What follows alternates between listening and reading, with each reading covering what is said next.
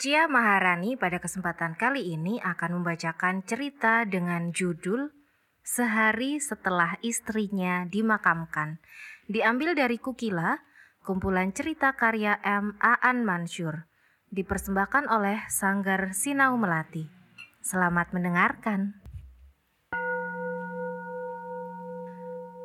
Sehari setelah istrinya dimakamkan.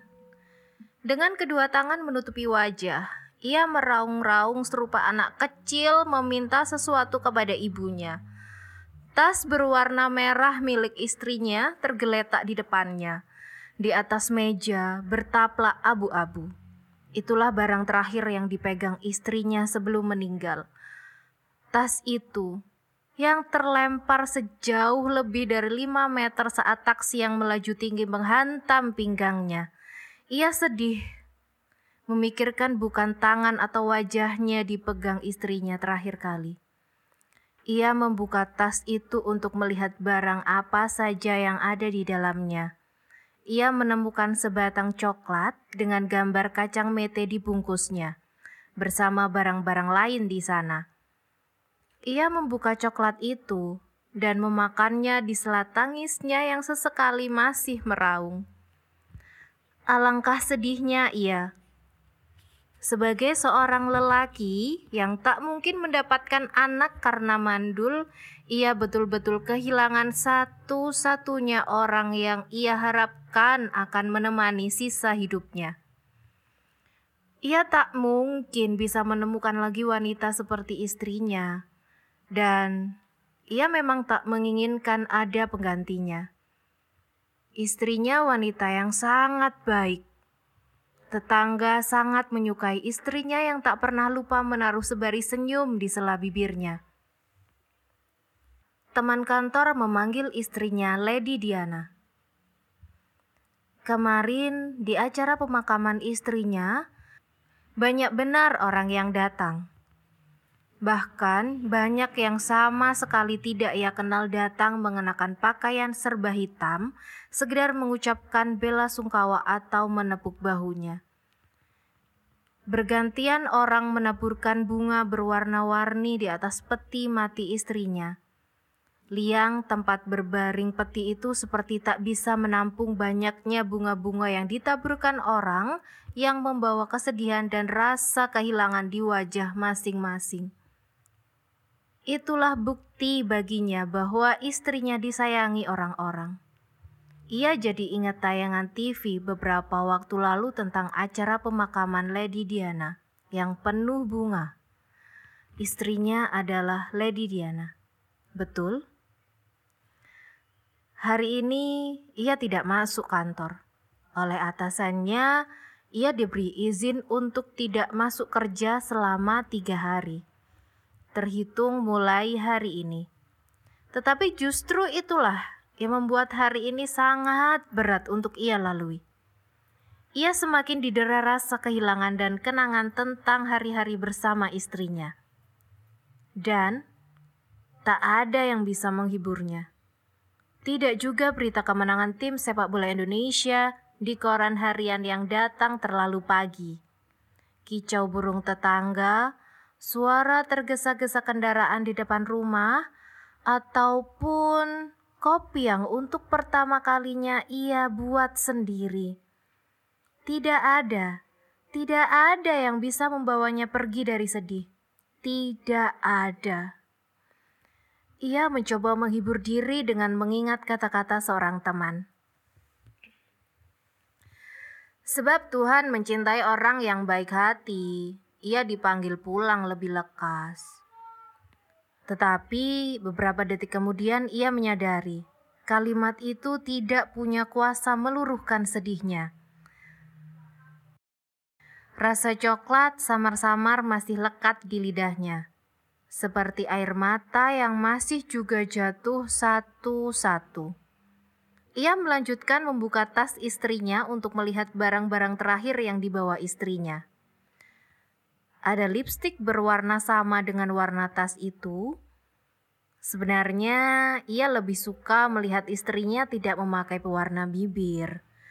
Tetapi orang lain selalu mengatakan istrinya selalu bisa memakai warna di bibirnya yang serasi dengan pakaian dan suasana hati.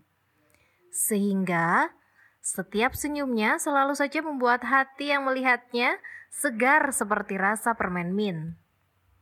Di sisi lain, kadang-kadang ia bersyukur atas komentar orang-orang itu Sebab dengan begitu ia tidak merasa telah menjadi suami yang suka mengatur-ngatur istri.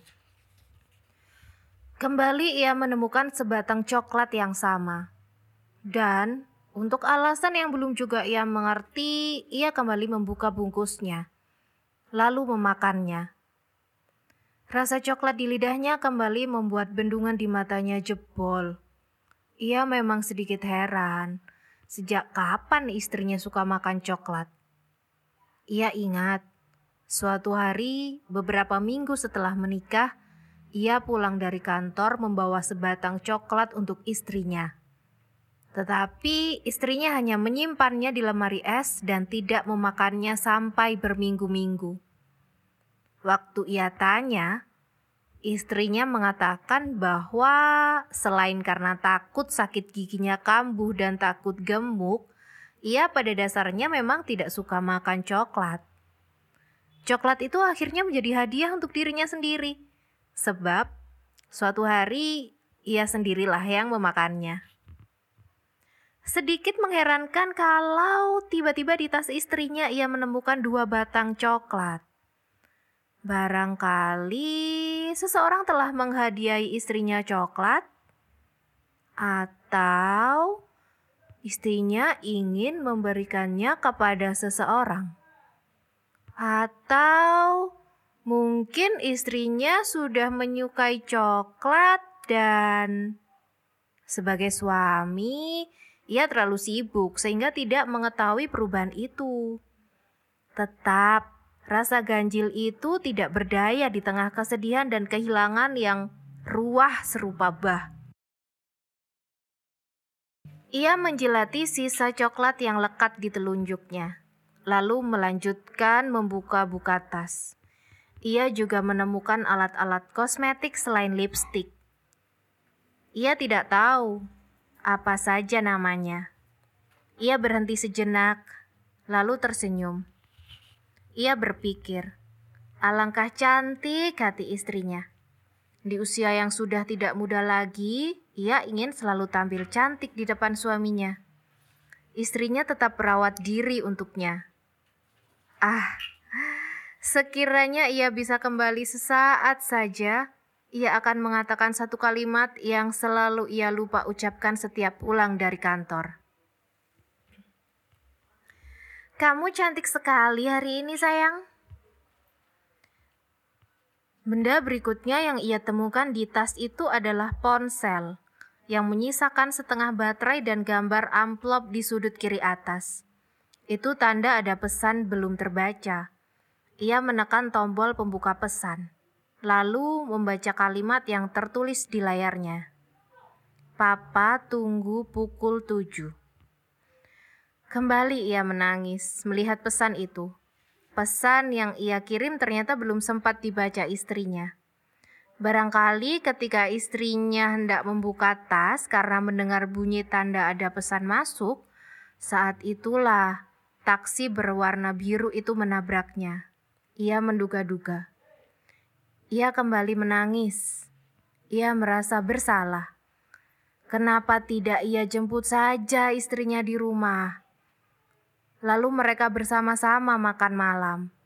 Sekalian ia bisa mandi sore dan ganti baju dulu.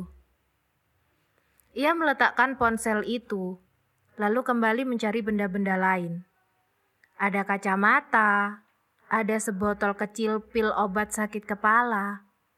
Ya, istrinya memang pengidap migrain akut, ia tahu itu ada ballpoint dan buku catatan kecil yang tampaknya masih baru. Ia berhenti mencari. Ia membuka buku kecil itu di halaman pertama. Satu-satunya halaman yang ditulisi. Things to do today. Belanja. Jangan lupa beli anggrek. Body language. ketemu teman lama, makan malam dengan suami. Catatan-catatan pengingat itu lengkap dengan waktu masing-masing. Istrinya memang seorang perfeksionis dan pintar mengatur waktu. Itu membuatnya semakin merasa kehilangan seseorang yang nyaris sempurna sebagai manusia atau sempurna sebagai istri. Di bawah catatan itu ada nomor telepon entah milik siapa. Ia meletakkan notebook dan beralih pada sehelai sapu tangan berwarna peach dengan sulaman nama istrinya di salah satu sudut. Dan itulah yang membuat tangisnya yang sudah reda kembali meledak. Ia kembali terlempar jauh ke belakang, mengenang masa-masa indah waktu remaja, saat mereka belum menikah. Sapu tangan itu hadiah yang ia berikan pada saat Valentine. Bersama sapu tangan itu, ia juga memberinya kaset bergambar hati warna merah. Istrinya masih menyimpan sapu tangan itu, bahkan membawanya ke mana-mana. Begitu juga cintanya kepadaku. Begitu pikirnya. Ia telungkup di atas meja, tak tahan dengan deras sedih. Dan kopi tumpah mengotori taplak meja dan lantai berwarna putih. Alangkah sedihnya ia. Setelah yakin badai kesedihan mulai reda, Meski masih ada isak yang sesekali terdengar, ia kembali mencari apa-apa di dalam tas istrinya. Benda terakhir yang ia temukan di tas itu adalah sebuah kotak yang membuatnya tiba-tiba berhenti menangis. Ia menemukan sekotak benda yang tidak ia percaya ada di sana. Sekotak benda yang sungguh tidak ia harap berada di dalam tas istrinya. Sekotak kondom. Ya, sekotak kondom dengan isi tidak lagi lengkap. Ia bertanya-tanya, kenapa seorang perempuan membawa kondom? Untuk apa? Apakah istrinya memiliki kehidupan lain di luar yang tidak ia ketahui? Apakah istrinya rasa coklat di lidahnya belum hilang Rasa coklat itu yang membuatnya kembali menutup wajah dengan tangan dan meraung-raung. Terima kasih. Jangan lupa like, komen, dan subscribe ya.